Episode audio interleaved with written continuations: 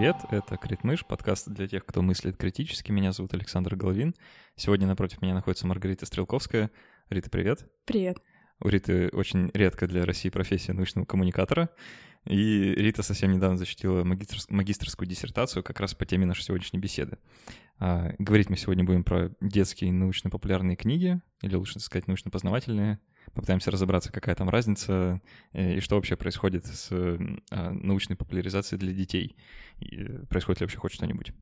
Прежде чем мы начнем обсуждать тему, должен сказать спасибо нашим патронам на сервисе patreon.com. Ребята, благодаря вам мы делаем то, что делаем э, уже больше года. Спасибо, что вы есть. И специально для наших патронов мы записываем расширенные эпизоды. То есть если обычно выпуск идет примерно 50-55 минут, то для патронов он длится час, час 20. И в этот раз мы вновь возобновляем нашу рубрику с ответами на вопросы, которые мы специально с патронов собираем. И, Рита, вместе с тобой будем потом на них отвечать, стараться. А, кроме того, мы возобновляем нашу э, почти канувшую в лето традицию э, разыгрывать книги для патронов от 5 долларов. И вот сегодня мы продолжим. Разыграем э, детскую научно-популярную книжку. Она детская? Да, она детская, но можно сказать познавательная, потому что о науке там не очень много. Хорошо. А, называется «Есть патент», и это история дерзких изобретений. Вот мы эту книжку отдадим одному из патронов. Также мы записываем специально для патронов от 5 долларов целый отдельный подкаст, который называется «Критмыш премиум». В общем, все это и многое другое можно найти по адресу patreon.com slash. Заходите на нашу страницу на Patreon, и там все-все написано. А, Рита, а, давай начнем вот с чего. Наверное, рынок детской научной или научно-популярной литературы как-то сильно изменился за последние там, лет 20. Э, если ты можешь как-то попытаться обрисовать для слушателя, что вообще произошло, произошло ли хоть что-то, и похож ли тот научпоп, который есть сегодня для детей, на тот, который был там в моем детстве, например. Угу, хорошо, конечно, да, я могу рассказать. И прежде всего я буду говорить о российском рынке, потому что за рубежом те тенденции, которые пришли к нам сейчас, начались гораздо раньше. И а, поскольку я живу здесь, тоже я лучше понимаю, а, что появляется сейчас вокруг нас и э, что мы можем читать именно на русском языке. А здесь э, тенденций несколько. Есть и положительные, есть и э, некоторые трудности. Что касается хорошего, появляется больше издательств, которые занимаются не только переводной литературой, но и также ищут современных отечественных авторов, которые могут рассказывать о науке и умеют работать с детьми и привлекать их внимание. И а, также, если говорить о переводной литературе, то достаточно быстро на российском рынке а, через год-два появляются книги, которые выигрывают зарубежные премии международные а, в категориях нон-фикшн. То есть а, действительно сейчас российский читатель, он может узнать, а, как рассказывают о науке и за рубежом тоже. И вообще рынок становится более а, единым, что ли. Я не могу сказать, что в России есть какие-то уникальные национальные особенности, то есть э, есть некоторые тенденции, которые а, наблюдаются во всех странах. И еще одна особенность — это постепенный отход от э, привычных нам энциклопедий, которые как раз, возможно, ты читал в детстве, и многие э, дети 80-х, 90-х. Э, это связано с тем, что книга перестает быть единственным и ключевым источником информации, и сейчас в онлайн-среде можно найти э, очень много, скажем так, данных, а некоторые из них могут быть проверены, некоторые нет. Тут уже вопрос критического мышления родителей, а, которые предоставляют детям а, доступ к этой информации. Но э, проблема и в то же время возможность э, уникальная для книг в том, что книга должна быть сейчас чем-то еще, кроме информации. Она должна, ну, скорее не должна, она а, может показывать или отражать предметы или явления в каком-то новом ракурсе, предоставлять детям новые инструменты для изучения реальности — может быть, э, представлять собой неожиданный сплав научной информации и необычных визуальных техник. То есть э, книга сейчас, конкурируя за внимание читателей и зрителей с различными развлекательными форматами, она действительно представляет собой гибрид разных форматов и на уровне своей структуры может действительно а, представлять нечто иное, нежели строгий энциклопедический формат. Ну, то есть вот у меня в детстве там была, допустим, энциклопедия, наверное, не одна, про космос там по астрономии. И это скорее была какая-то такая справочная книга, то есть если я там забыл, например, эм, массу Нептуна, то я мог туда зайти и посмотреть, какая масса у Нептуна. примерно, вот э, такого формата, да, сейчас э, книжка, ну, это не, не справочник, да, а, ну, э, там, не энциклопедия, не справочник, не какой-то ресурс, к которому ты обращаешься, когда тебе нужно что-то узнать, а какое-то такое самостоятельное э, что-то. Да, верно. Э, самостоятельное что-то, скорее, это э, выражение э, авторской точки зрения на предмет. Э, и это скорее знакомство, диалог э, родителей ребенка, автора и ребенка. А. а поменялся как-то язык, на котором это все э, происходит, этот диалог? Просто ну, энциклопедия предполагает какое-то такое более сухое изложение, нежели что-то более креативное. Да, язык тоже поменялся, и э, сейчас в познавательных книгах довольно часто присутствует авторская точка зрения, ирония, юмор. Ну, тут зависит еще, на какой возраст рассчитана книга, потому что там дети, допустим, до где-то лет 10, может быть, не всегда считывают иронию, а если вот уже старше, то э, могут быть тексты, которые ориентированы в том числе и на, на взрослых тоже. Но здесь э, сложность в том, чтобы достичь баланса между авторским взглядом и проверенной информацией, поскольку иногда авторский взгляд может в значительной степени искажать э, данные, и здесь важно, чтобы автор, даже если он сам не ученый, э, грамотно сотрудничал там, с научными консультантами или с научными редакторами, потому что не во всех издательствах этот процесс э, хорошо налажен. И ну, сейчас на рынке и у нас и за рубежом научно-познавательных книг очень много, в них сложно ориентироваться вообще вот э, в этом огромном количестве.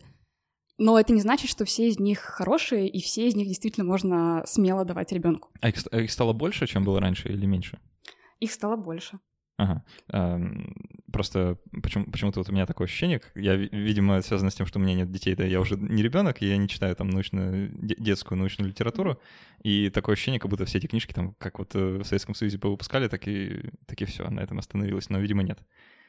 А, у меня в детстве была еще такая серия книг, э, как она там называется, «Я познаю мир», да. С, mm-hmm. с совершенно ужасными обложками, там на, на миллион различных тем, и вот они мне всегда казались, если честно, дико скучными, я просто не мог их читать. Э, я, честно, даже смотреть на них не мог особо без, без э, вот появления зевоты.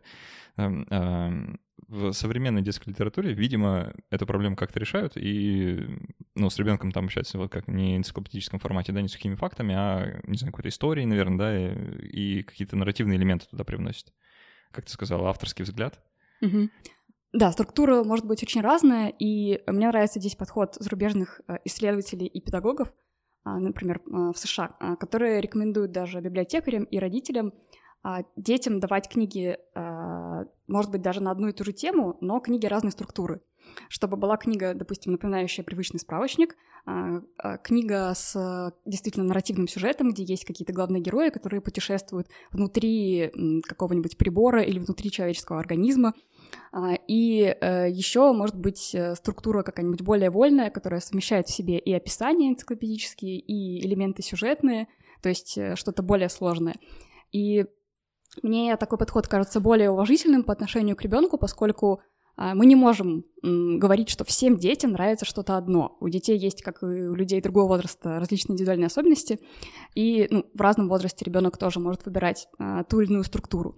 И если детям предоставить выбор, они действительно и сами лучше будут ориентироваться в том, а, что им нравится, и, может быть, э, больше интереса проявят к предмету изучения. То есть, например, сейчас э, многие дети любят динозавров, но а, современные познавательные книги о динозаврах тоже могут быть очень разными.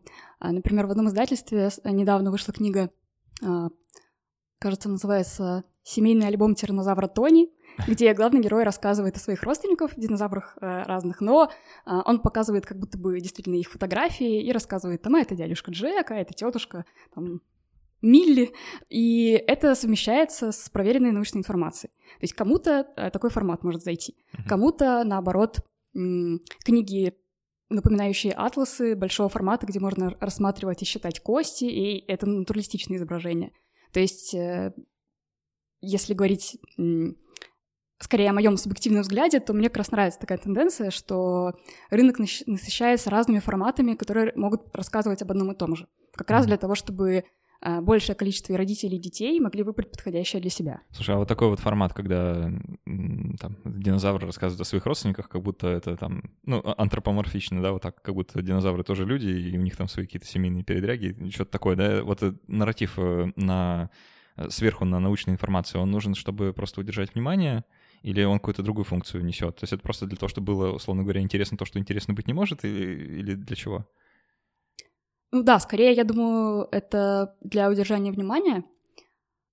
Ну, просто mm-hmm. создается такое впечатление, как будто э, ну, для детей надо писать вот именно так, потому что сухую информацию, там, в кавычках, да, они воспринимать не могут, им становится там неинтересно, еще что-то. А, есть э, ну, такой взгляд, или это я сейчас э, фантазирую? Mm-hmm. Да, такой взгляд есть в педагогической среде, скорее, даже, наверное, не среди авторов книг а, или там издателей, ну, считается, что дети, особенно в возрасте, например, начальной школы, им действительно тяжело удерживать э, внимание на каких-то на теоретической информации, которая не связана с их жизненным опытом. Если там нету действительно чего-то антропоморфного.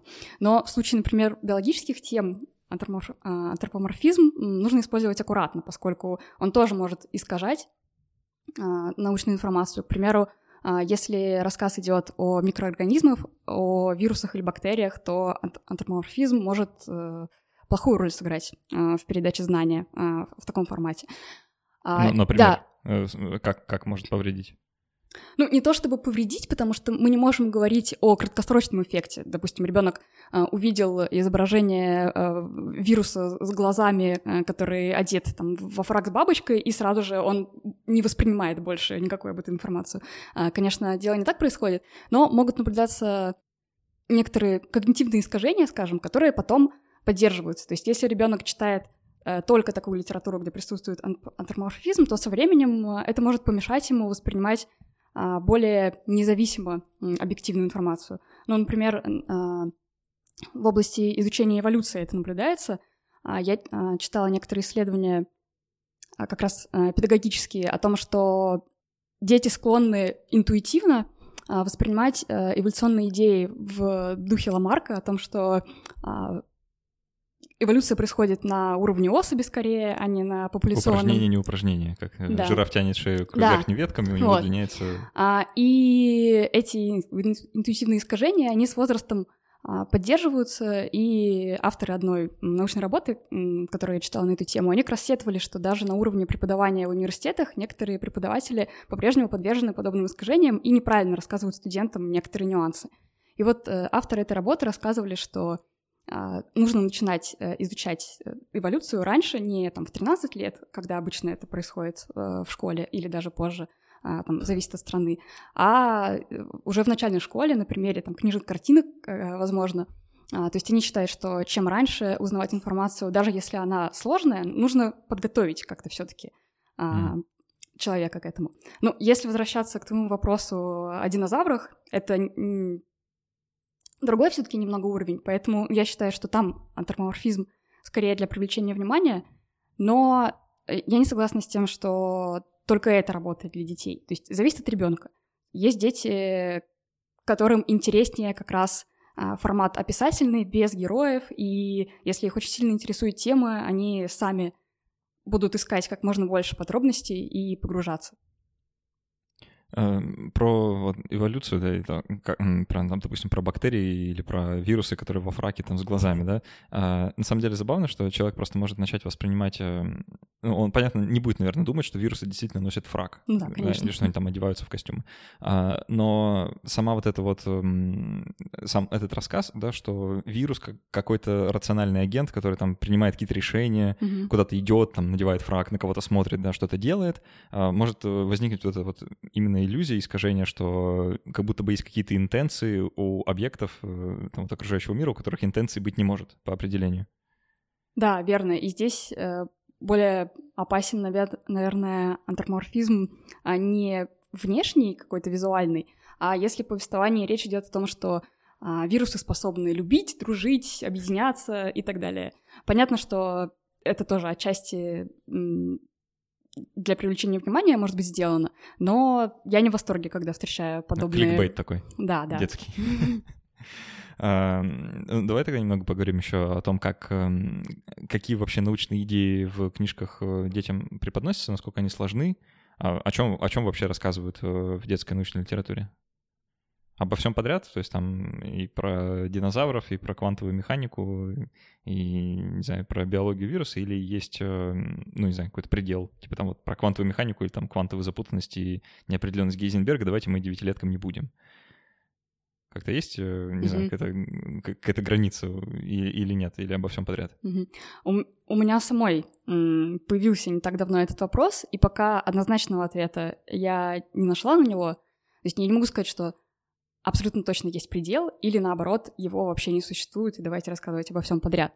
Но сейчас я замечаю действительно переход к тому, что детям даже в возрасте младшей школы стоит рассказывать о том, э, что вроде бы еще им рано. То есть, э, ну, насчет квантовой механики а, я не уверена, но а, в некоторых книгах для детей там 7-8 лет встречаются какие-то элементы молекулярной биологии, допустим, и ну, подобный авторский подход подразумевает, что дети читают книгу не полностью самостоятельно, а с родителями. И если что-то им совсем непонятно, то родители могут подсказать и разобраться вместе. То есть здесь а, важен процесс получения знания активный. И не просто запоминание фактов, как э, часто люди думают, что если человек или ребенок читает энциклопедию, он просто много знает разного э, в духе там, игры во что, где, когда. А здесь важно скорее важно выстраивание гипотез и подтверждение и накопление различных э, примеров для их подтверждения. Угу. А, поэтому...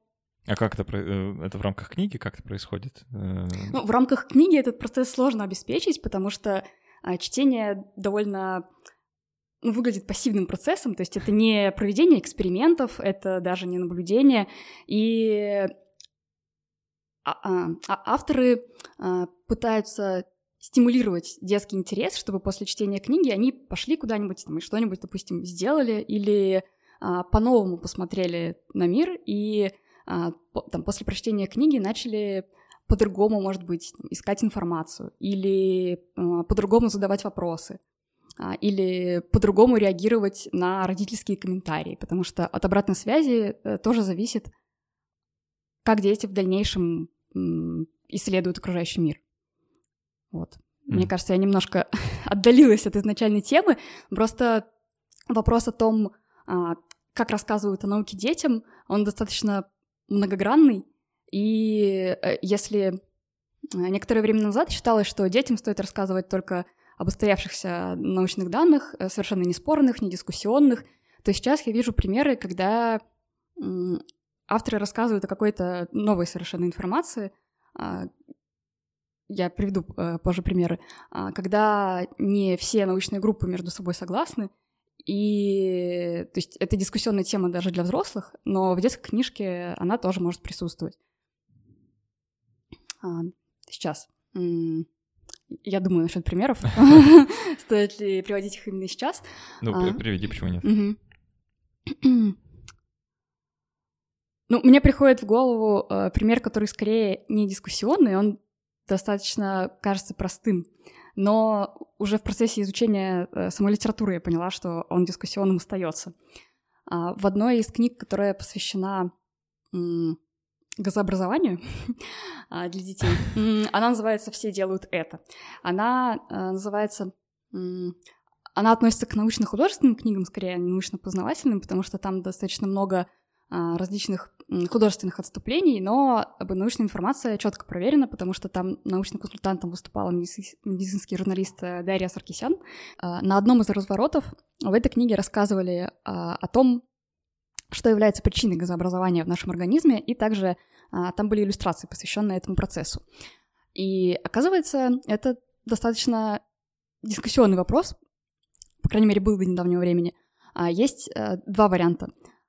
Во-первых, э, влияние воздуха, который мы проглатываем в процессе еды или питья. И э, еще одна причина — это работа бактерий в кишечнике. И вопрос в том, а, какая причина является доминирующий, и э, на различных э, популярных порталах обычно пишут про воздух. Mm-hmm. И в этой книге тоже на иллюстрации был нарисован он.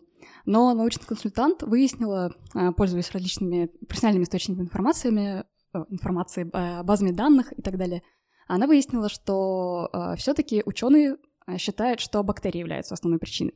И поэтому иллюстрацию стоило бы подкорректировать, например. Но не успели это сделать. И вот книга вышла с такой иллюстрацией. А, хотя ну, там написано о том, что обе причины важны, но нарисован воздух. А, что касается восприятия а, иллюстрации, я читала, что все, что представлено визуально, даже если это второстепенная информация, запоминается лучше. То есть э, когнитивные психологи про это пишут, например. И учитывая, что это детская книга, действительно есть риск, что дети лучше запомнят именно эту причину. Хотя фактически э, сейчас является наоборот. Но не все взрослые об этом знают, и в некоторых других книгах тоже я встречала упоминание именно воздуха, а не бактерий, а, даже если там а, авторы были учеными, например. То есть такой спорный вопрос. А, было бы здорово устроить круглый стол авторов, например, с дискуссией о том, почему они написали именно об этом. Но это вопрос скорее аргументации, обмена научными ссылками. Понятно, что самому ребенку это может быть не очень интересно, но это может быть интересно взрослому, который выбирает книги. И вот если говорить как раз про э, присутствие научных ссылок в детской литературе, это тоже не, не праздный вопрос. Казалось бы, зачем они там? Они скорее нарушат структуру и запутают, и ребенку все равно неинтересно. Но а, есть как раз а, среди научных консультантов позиция а, о том, что это важно, может быть, для родителя, когда он выбирает. И некоторые издатели считают, что для ребенка тоже может быть интересно, даже если он не поймет научную публикацию, особенно если она на английском, то его может заворожить сам процесс поиска и сам процесс вот, оформления, когда э, каждый тезис подкреплен какими-то данными. Это может помочь. Но mm-hmm. вот если говорить с позиции взрослого, мне бы тоже помогли ссылки на научные исследования или на источники информации в детских книгах, но, э, конечно, за детей я не могу судить, и нельзя сделать это каким-то требованием сверху, чтобы обязательно это присутствовало, потому что... А, По ГОСТу. Ссылки оформлены Да, так, так, так точно. Ну, во-первых, э, ну, не, неправильно, мне кажется, так делать. И это может быть выполнено формально, даже если вообразить такой мир, где такое требование есть. То есть это могут быть ссылки на некачественные исследования. Поэтому все равно лучше приглашать э, грамотных научных редакторов, которые э, все проверят. Вот. Слушай, ну а вот если не в контексте этой одной книги про mm-hmm. газообразование, да, да, а вообще, а насколько часто встречается в детской литературе вот эта тема о том, что научное знание — это не что-то высеченное в камне, да, что это какой-то вот такой процесс постепенный, и все это может пересматриваться, и что вообще-то есть какие-то сомнения, и что мы ничего не знаем вот, там, наверняка, или чаще всего подаются просто там вот, ученые выяснили, да, как у нас в научных mm-hmm. новостях, да, там новосибирская группа ученых доказала, там кофе вредно, ну что это такое? Mm-hmm. Да, тоже интересная тема. Бывает, конечно, по-разному, но мне кажется, сейчас по сравнению, например, с литературой эпохи м- советской гораздо больше открытой информации о деятельности ученых. Действительно, а, некоторые авторы рассказывают и о сомнениях, и о том, что еще не все известно, или о том, что какие-то данные пересмотрены, или что данных недостаточно. Действительно, об этом иногда пишут, но э, чаще такое бывает, если авторы сами ученые, и они понимают, насколько важно точно э, и аккуратно сообщать, э, не обобщая, как раз как в желтых заголовках иногда в прессе. А если автор не ученый и не научный журналист, а, допустим, художник, э, который а, просто развивает любопытную идею, в основном на визуальном уровне, а, тогда встречаются более вольные комментарии о деятельности ученых в духе «ничего себе они выдумали» или «вот, чем они занимаются в свободное время, а потом переносят там на свою профессиональную деятельность». Ну, то есть какие-то более субъективные, скорее, комментарии. Но мне кажется, это тоже может быть полезно а, для формирования нового образа ученого. То есть не как э, героического жертвенного борца э, и искателя истины, а как живого человека, у которого есть интересы, у которого, ну, в, том, в том числе и э, вне науки. И мне кажется, это важно для того, чтобы дети понимали, что они в дальнейшем и сами могут этим заниматься, а даже если и не, а, чтобы ну, лучше представляли, что научная деятельность — это часть нашей жизни, а не а, что-то абсолютно не связанное с нашей реальностью, как герои кинематографа и так далее. Я подробно сейчас э, об этом говорю, потому что у меня самой а, в детстве был образ ученого как э, и в целом научной деятельности как чего-то абсолютно недоступного. То есть мне было 7 лет, но мне уже казалось, что все, я никогда не буду с этим связана, потому что нужно быть избранным и получить письмо в Хогвартс, чтобы э, потом работать в лаборатории. И я не знаю, почему так было. Возможно, книги на это повлияли. А, может быть, э, окружение, потому что у меня не было знакомых, кто бы этим занимался. У меня было точно такое же впечатление ровно до того момента, как я попал в лабораторию. Потом я, я понял, как туда попадают, и все впечатление разрушилось.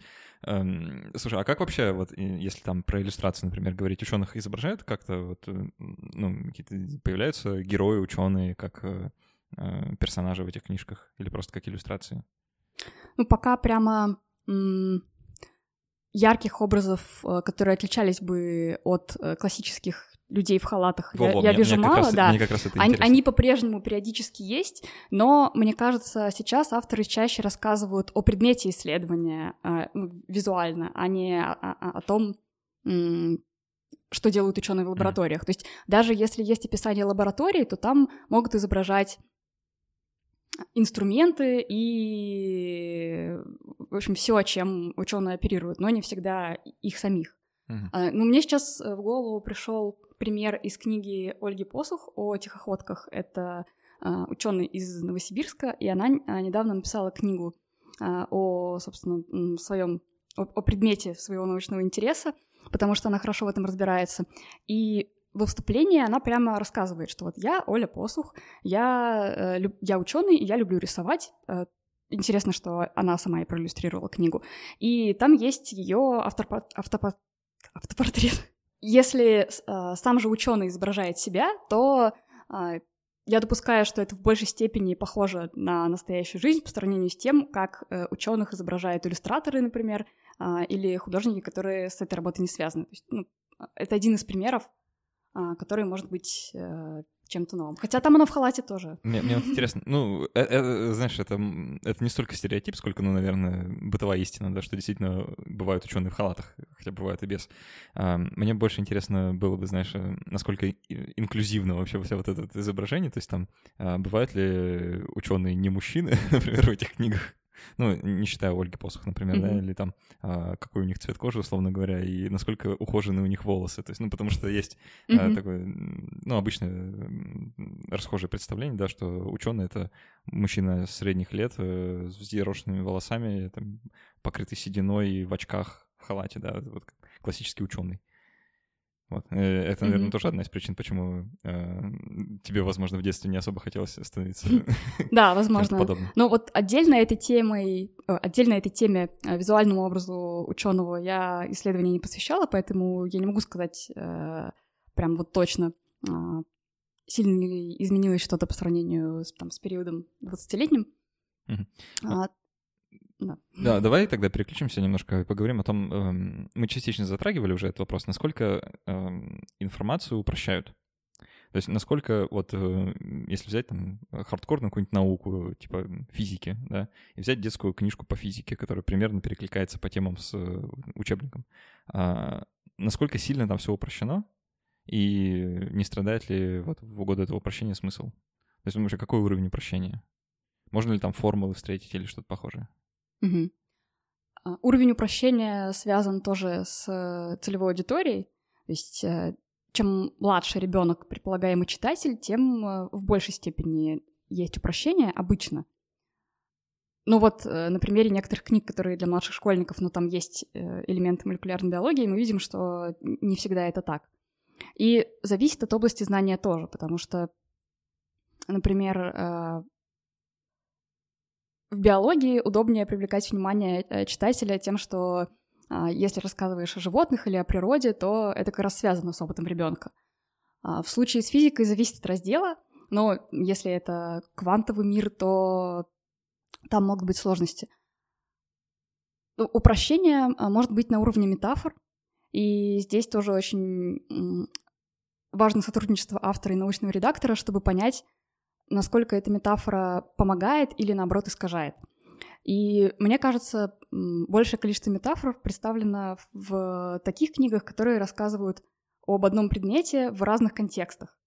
Например, ну, когда не узкой области книга посвящена, а какому-то одному предмету и явлению, но просто со стороны э, разных наук.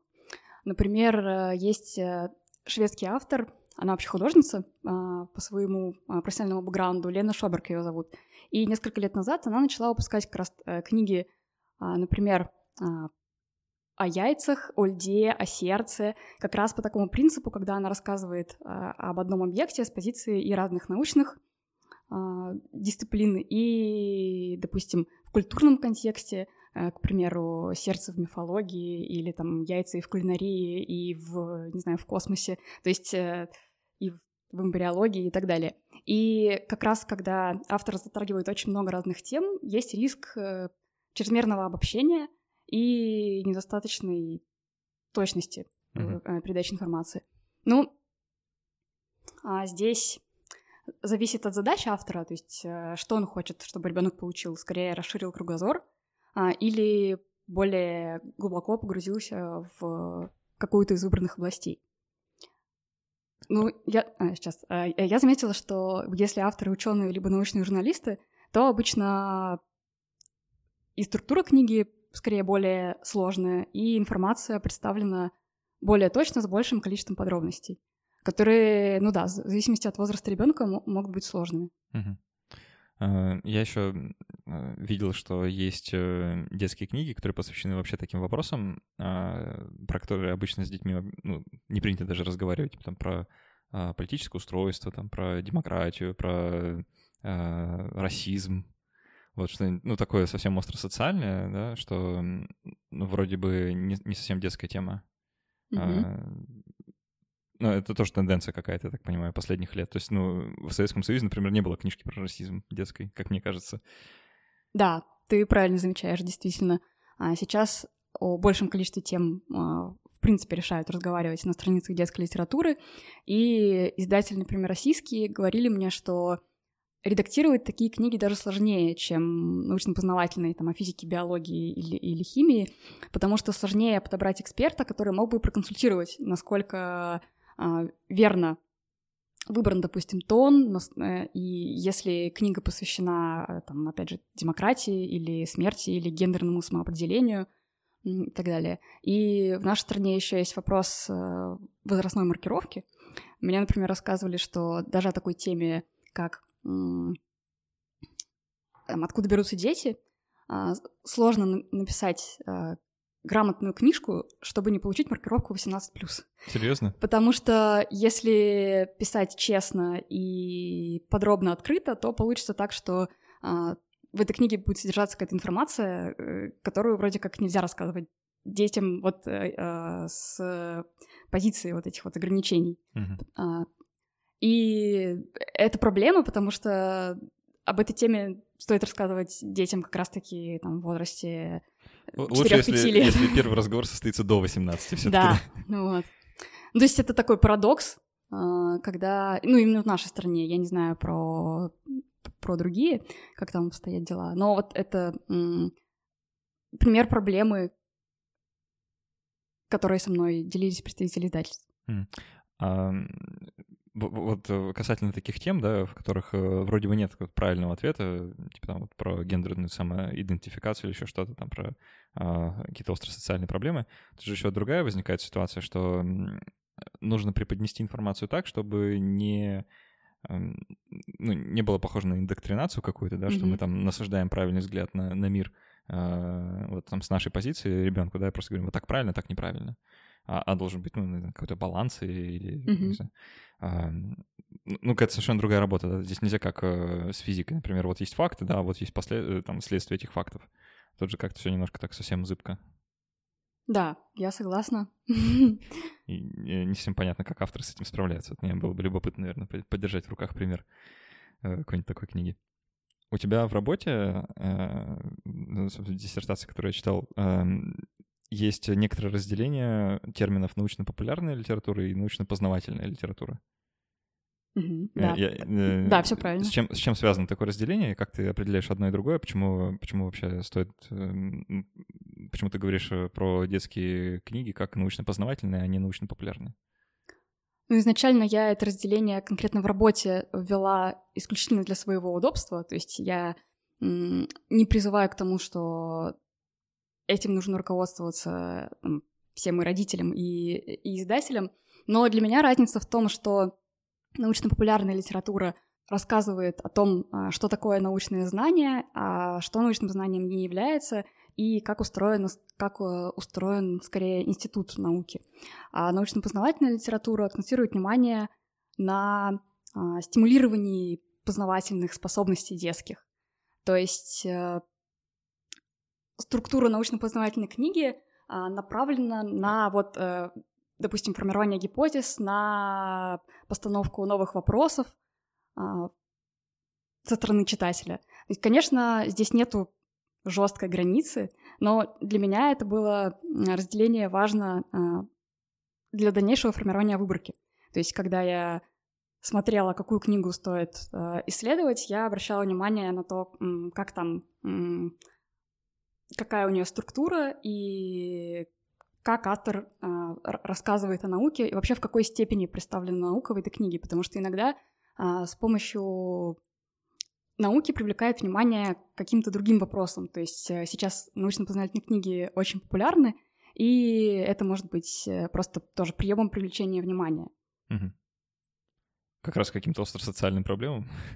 Ну да, э, например, отчасти. А есть ли какие-то вообще разительные отличия вот там э, детской, условно говоря, научной поп-книги или научно-познавательной от взрослой? То есть если там, э, ну, кроме, наверное, уровня погружения в тему, э, или в целом это точно такая же научно-популярная книга, и взрослый, который там, допустим, ничего про тему не знает, он может взять детскую, и в целом будет нормально. Угу. Не, взрослый в любом случае может взять детскую, и будет нормально, и это может подходить для взрослых, кто стесняется э, погрузиться во что-то, может быть, э, более прямо хардкорное, и как mm. раз э, начиная с детской литературы может быть очень удобно, потому что ты спокойно задаешь вопросы, которые кажутся тебе дурацкими, и, возможно, как раз в этой книге находишь ответы.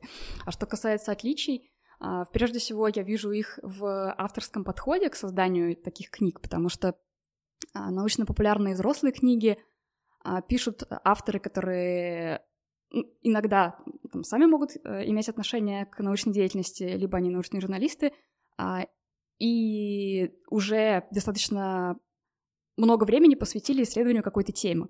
То есть э, взрослая научно-популярная книга — это скорее результат долгого труда и на протяжении э, многих лет, когда автор хорошо себя зарекомендовал на профессиональном поприще, и потом ему предложили э, написать книгу, чтобы расширить скорее э, тему своей работы — а в случае же с детской литературой здорово то, это может быть такой определенной инструкцией для, возможно, начинающих авторов, а, здорово то, что а, можно написать детскую научно-популярную книгу с нуля, не являясь ученым, а являясь, в принципе, кем угодно. Вопрос здесь больше в идее, в подаче, потому что а, мне кажется, в области детской научно-популярной э, и познавательной литературы очень много возможностей для какого-то нового ракурса в освещении темы, о которой уже много чего сказали. И, ну, в плане иллюстраций в том числе, в плане выбора структуры, формата и так далее. И я знаю, что э, в области взрослой литературы скорее с осуждением относятся к людям, которые пишут не о своей области, например, научной, или к людям без достаточно вообще бэкграунда. А в случае с детской литературой а, здесь э, важна работа автора вместе с издательством, конечно, а, и позиция издательства тоже влияет на подачу. Но в целом, действительно, человек без научного бэкграунда, сильной идеей, он может прийти в издательство и действительно создать что-то новое, потому что я знаю примеры, когда художники без научного бэкграунда действительно начали потом вдруг выпускать нонфикшн и завоевывали в том числе а, крутые премии на научно-популярном поприще. Это, мне кажется, необычно — а, необычность еще в том, что они за счет как раз своего любопытства чувствуют себя отчасти наравне с детьми, когда погружаются в абсолютно новую тему. И получается, что как раз книга становится для них стартом. А в взрослой литературе вообще наоборот. Это прикольно. Ну да, кстати, забавно. А, у кого-то была такая цитата, не помню у кого, может, ты знаешь, э, что для детей нужно писать точно так же, как для взрослых, только лучше. Там, кто-то известный это сказал? Да, но я тоже не помню. Ну, неважно. Есть э, вот какой большой вопрос. А, пишутся все вот эти тонны книг, тратится огромное количество времени, денег, э, люди их покупают и читают. А есть ли какие-то свидетельства того, что это вообще приносит какие-то плоды, что действительно дети, которые читают про науку, что они начинают лучше что-то понимать, или это просто, ну, нам кажется, что такой эффект есть, или есть конкретные примеры исследований, когда люди э, это проверяли? Тоже хороший вопрос, но исследований нет, поскольку ну, мне кажется, что нет, по крайней мере, в процессе работы над э, своей диссертацией э, я подобное не находила, потому что э, это речь не про образовательную литературу, когда есть цель действительно добиться какого-то эффекта, улучшить, может быть, там э, уровень запоминаний, запоминаемости чего-либо или там узнавания, э, какой-то конкретный развить навык, там счет, чтение и так далее. То есть научно-познавательная литература работает с развивает не конкретные навыки, а в целом скорее а, научное мышление. И оно развивается на протяжении всей жизни, нельзя сказать, что за какой-то определенный конкретный срок. И поэтому, мне кажется, вообще проблематично поставить эксперимент, который бы проверял, что происходит с ребенком, если он прочитал определенное количество книг. Мне кажется, даже это неправильная постановка э, вопроса, поскольку а, познавательные книги, они больше относятся даже к досуговой форме, и их чтение имеет накопительный эффект. То есть влияние о влиянии можно говорить, если кто-то из э, выросших потом детей вспомнит, что вот он прочитал в детстве какую-то книгу, и поэтому там стал ученым, или это как-то изменило вообще направление его мыслей. То есть здесь какие-то лонгитюдные разве что исследования можно проводить, но мне кажется, что скорее даже не в исследованиях дело. Когда я говорю о том, что считаю ту или иную книгу хорошей и, и, или нет, а здесь, э, естественно, есть субъективность, поскольку, опять же, все дети разные, и кому-то может не понравиться, кому-то из взрослых может не понравиться. Но э, я при оценивании смотрю на то, как представлена научная информация в книге, и э, соблюден ли баланс между, между визуальной составляющей, текстовой составляющей, поскольку а, сейчас, мне кажется, и книгам со стороны аудитории тоже более высокие требования к тому, как она должна быть оформлена, и чтобы действительно ее а, захотеть взять домой именно, а не просто пролистать в магазине. Ну да, вот. кни- книги же приходится сейчас с Ютубом конкурировать, в том числе. Да, с кучей всего всякого. Ну и в целом сейчас я э, дополню, ну, потому что как-то я не сделала вывода из э, предыдущего монолога.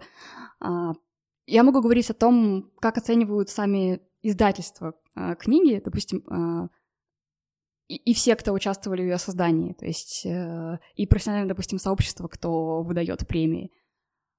Потому что ориентироваться исключительно, например, на востребованность со стороны аудитории не всегда верно, потому что самыми востребованными книгами э, научно-познавательными а, допустим, у нас э, будут э, там Бианки, Борис Житков, возможно, кто-то а, из э, советских еще авторов, кого пересдают Перельман. сейчас. Да, Перельман, несомненно. Это, естественно, хорошие авторы, но они ничего не говорят о том, что происходит сейчас в научно-познавательной литературе.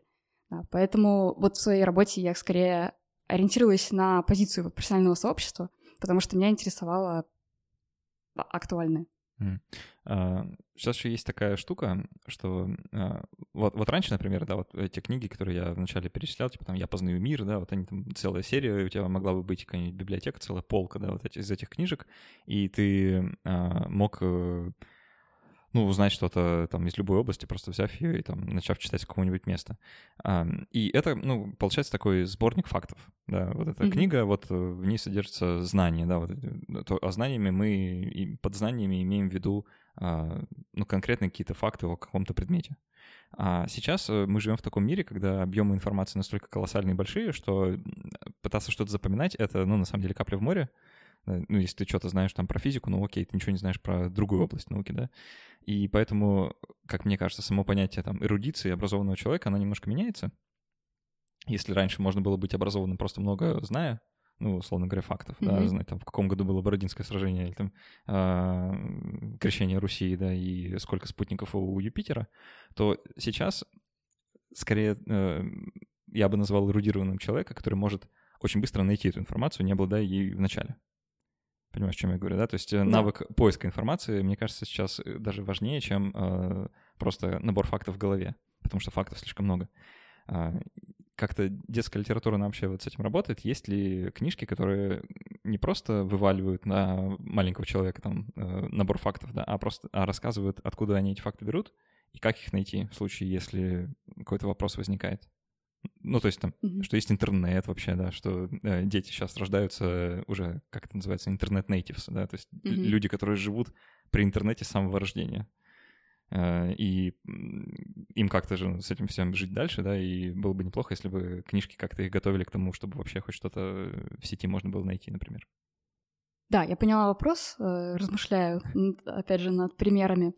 Ну, не во всех книгах описывают процесс информационного поиска, поскольку это такой мета-уровень уже получается, когда ты не погружаешься в исследование какого-то предмета, а рассказываешь о том, что еще можно о нем прочитать и как найти.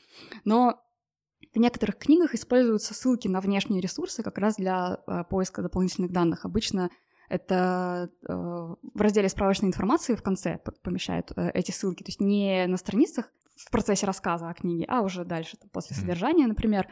Но иногда это действительно достаточно разноплановая информация. Допустим, я тут могу привести в пример э, украинскую книгу она называется «Я так вижу», если на русский переводить, но она еще на русский не переведена. Я специально для исследования просила одного филолога ее перевести. А, она посвящена сначала физиологии зрения, но затем эта тема начинает развиваться и уходит в более э, философскую сторону, э, скорее рассказывают о зрении как о знании, э, и в том числе рассказывают и о, например, толерантном отношении к незрячим людям и так далее. То есть как раз это пример книги, где научные данные используются для привлечения внимания к другим аспектам в том числе. И как раз в этой книге в конце э, есть ссылки на очень разнообразные источники, на различные галереи искусства, на всякие видеозаписи космических явлений и, и так далее. То есть авторы вспоминая э, разделы, которые присутствовали в книге, они рас, э, напоминают читателю, что еще можно изучить для того, чтобы скорее просто больше узнать о мире, а не погрузиться в какую-то конкретную область. Угу. Но подобные примеры встречаются нерегулярно. Это тоже зависит от авторского подхода, насколько автор действительно признает, что книга конкурирует с другими источниками. Некоторые более консервативно относятся к созданию. Ну, было бы прикольно, на самом деле. Я э, очень захотел бы даже э, почитать эту книгу, даже если бы она была не для детей, а для взрослых, знаешь, вот э, э, типа такой путеводитель вот, э, по, по современному медиапространству, да, как, э, как искать информацию, если не знаешь, с чего начать, условно говоря. Э, да. Инструкция о том, как формировать запросы в Google, да. Э, Надо написать. Как искать, как не искать, да, потому что это же важно. И вот там ты говорила, что в детской литературе можно встретить ссылки ссылки на научные исследования, да? Ну, упоминание скорее о современных научных исследованиях, то есть э, конкретных ссылок там скорее нет, но по упоминанию можно, по ключевым словам можно потом погуглить и найти. Э, ну, ну вот, да. Э, э, ссылка — это, конечно, прекрасно, да, но ссылку на научное исследование можно подобрать абсолютно к любому тезису, угу. причем к двум противоречащим тоже без проблем, да. И выпадает как-то из поля зрения сама вот эта вот проблема, что, ну, если есть научные исследования о чем-нибудь, это не значит, что это истина, да, что это вообще-то правда. Mm-hmm. И бывают плохие научные исследования, бывают просто, ну, неверные, да, они хорошие, но просто неверные. А, и с этим всем нужно как-то жить, да, и пытаться взаимодействовать, понимать, что, ну, какой информации можно доверять, какой э, нужно доверять, а какой э, можно было бы, но не стоит. И как-то все это в голове у ребенка уложить, чтобы он уже, когда у него возникнет нужда и появится какой-то вопрос, чтобы он мог эту информацию найти и понять, что он попал не на какой-то левый форум, где пишут все подряд, да, а на какой-то ну, нормальный источник или что вот это вообще что-то легитимное. Угу. Да, вот мы сейчас это обсуждаем, мне кажется, кто-то пишет эту книгу Прямо в данный сейчас. момент, да, и она, она скоро должна появиться, я, я чувствую, я Если- тоже нуждаюсь. Если вы нас слушаете сейчас, кто пишет эту книгу, пожалуйста, пришлите пару разворотов, посмотрите, если уже есть иллюстрации, будет, будет любопытно. А, ну вот, э, пожалуй, в качестве напутствия я вспомнила одну цитату нидерландского автора э, Яна Сьютона, который очень популярен сейчас во многих странах. А, Это как раз э, пример автора, который не является ученым, но при сотрудничестве с другими учеными он пишет на очень разные темы и о физиологии, и о космосе, и даже об искусстве. И как раз он рассказывает, что им движет собственное любопытство, и он хочет знать все обо всем. И вот э, у него есть цитата в одном из интервью, ну, я скорее ее перескажу, а не точно воспроизведу, а, о балансе, как понять, а, что рассказывать детям о науке, если тебе самому что-то очень сильно интересно, и при этом есть у родителей тоже какой-то запрос, э, что они хотят ребенку дать. И он рассказывает о том, что вот есть вещь, который, есть вещи, которыми ты хочешь очень поделиться сам, есть вещи, которые ребенку нужно знать в этом возрасте в целом а, для того, чтобы ориентироваться в мире. И есть вещи, которые дети сами очень хотят узнать. А, и в процессе взаимодействия с ними ты тоже это остро понимаешь. И вот если удается в книге создать баланс между этими тремя а, составляющими, то здорово, можно продолжать. Скорее, это вот такой подход. Мне он, мне он близок, и мне кажется, ну, с первого раза, может быть, и не получится, если это первый опыт, но если тестировать на разных группах, то постепенно можно научиться. На разных детях. Да, на разных детях и взрослых тоже. А, у нас в гостях была Маргарита Стрелковская, научный коммуникатор. А, ничего, что я так тебя представляю? Ну, Ничего, хорошо. Классная, редкая профессия. А, Рит, спасибо большое, что согласилась прийти поговорить про детскую научно-популярную литературу. Мы еще с тобой продолжим в формате после каста, будем отвечать на вопросы наших патронов. Еще раз их благодарю за то, что помогают делать этот подкаст. Э, Ребята, вы классные, без вас точно бы ничего не получилось. А, Мы разыграем книжку, которая называется «Есть патент». Вот э, будет первая книга, в... ну, если у вас никогда не было детской научно-популярной литературы современной, то вот есть шанс э, обзавестись одной. А, Отдадим э, кому-нибудь из патронов, кого определим случайным жребием. В общем-то, когда этот эпизод выходит, вы уже знаете, кто победитель, можно прочитать э, в шоу-ноутах этого выпуска.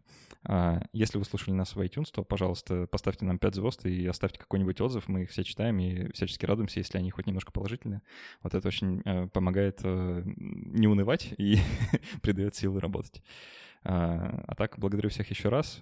Спасибо за встречу тоже. Спасибо, Рита, и до встречи через неделю. Пока-пока.